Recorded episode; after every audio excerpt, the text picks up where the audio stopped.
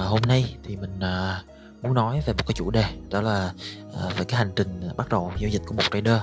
Thì ở cái giai đoạn đó thì à, các trader chúng ta sẽ được gọi là newbie. Thì câu hỏi thật ra là liệu newbie có nên hướng đến lợi nhuận hay không? Tức nghĩa là có nên hướng đến và đặt cái mục tiêu lợi nhuận ban đầu hay không? Hay là chúng ta phải đặt ra những cái mục tiêu gì? Hay là hướng đến những cái mục tiêu quan trọng nào trước trước tiên trước khi mà nghĩ đến cái việc kiếm ra được lợi nhuận từ uh, trading. Thì trước khi bắt đầu video thì như thường lệ mình sẽ có một cái phần uh, cảnh báo rủi ro. Thì uh, cảnh báo rủi ro là một cái cách để cho những người làm nội dung tài chính như mình uh, muốn gửi đến những cái uh, muốn gửi đến uh, những bạn đang xem video một cái thông điệp đó là tất cả mọi tất cả mọi uh, nội dung về tài chính đều mang hơi hướng quan điểm của cái người sản xuất ra nội dung đó. À, tuy nhiên khi mà cái người nghe áp dụng quan điểm này vào thực chiến thì trách nhiệm cuối cùng lại thuộc về người nghe tất cả các trader. Bởi vì thua lỗ hay là thắng thắng lợi đều thuộc về cái người đó. Vậy nên khi bạn xem bất kỳ một nội dung tài chính nào hãy hãy xem với một góc nhìn khách quan nhất có thể. Và đặc biệt là phải cẩn thận trước những rủi ro mà trading mang lại.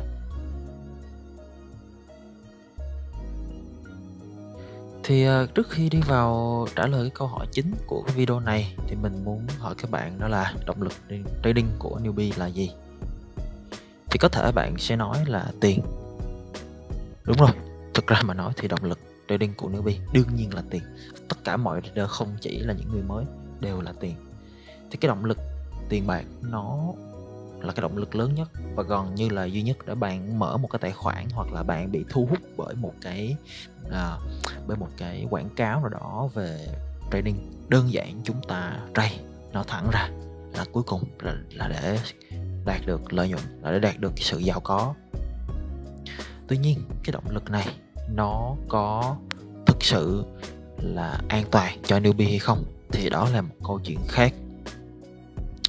Thế thì uh, lợi và hại của động lực này như thế nào, thì trước hết mình nói về cái lợi ích của nó nha.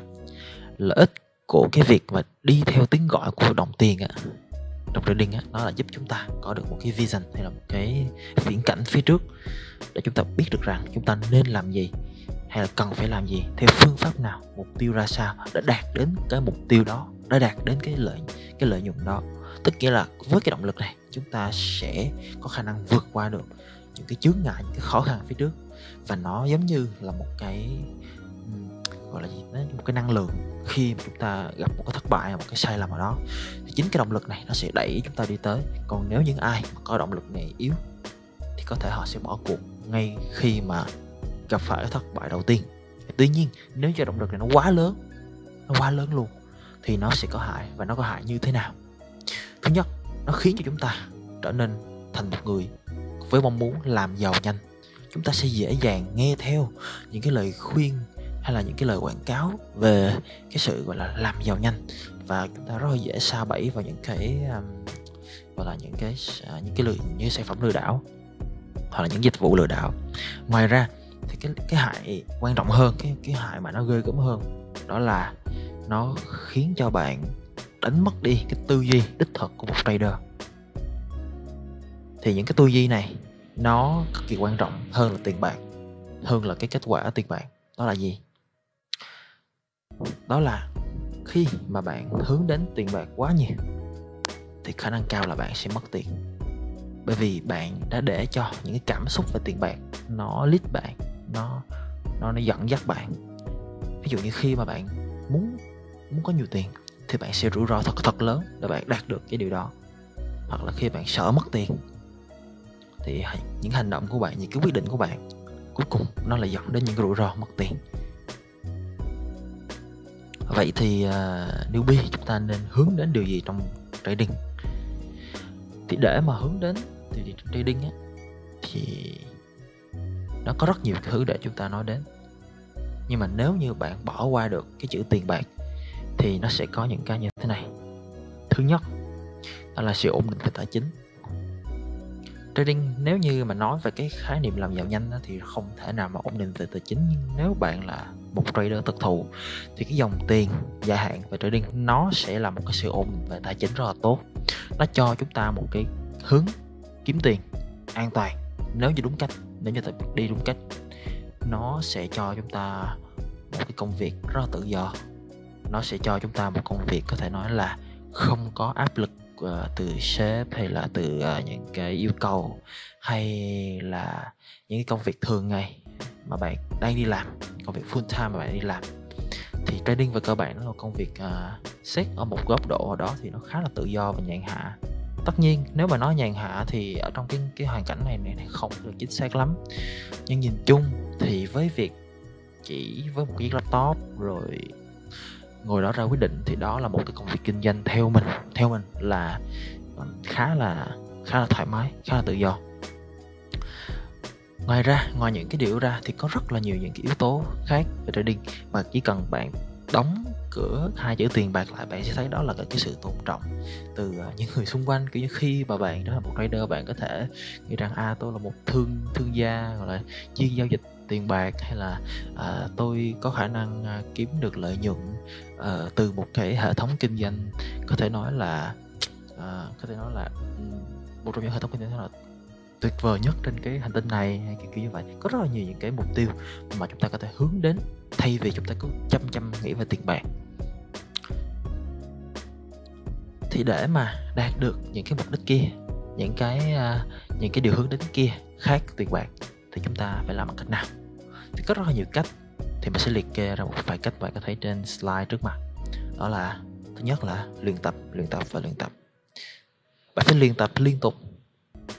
À, ông uh, Bruce Lee tức là Lý Long một có nói một cái câu đó là à, tôi không sợ cái người đá một nghìn cú đá à mười nghìn cú đá mà tôi chỉ sợ cái người mà luyện tập một cú đá mười nghìn lần.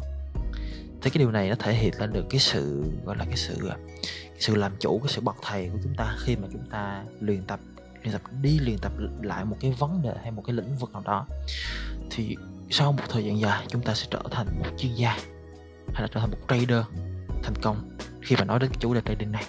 Cái thứ hai đó là tập trung vào quản lý vốn và tâm lý thay vì chiến lược.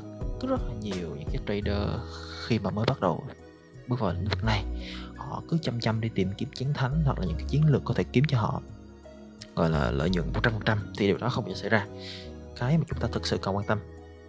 Đó là quản lý vốn và tâm lý bởi vì chính hai điều này nó sẽ đem lại cho bạn cái sự gọi là sự an toàn cho tài khoản hay là gọi là cái tài khoản của bạn sự sống sót. Thì từ cái sự sống sót này chúng ta mới có tiền đề để chúng ta có thể bước đến con đường gọi là tìm kiếm lợi nhuận. Thứ ba là kiên nhẫn. Trong quá trình trading bạn sẽ gặp được rất là nhiều những hoàn cảnh khiến cho bạn trở nên nổi nóng à, nóng vội.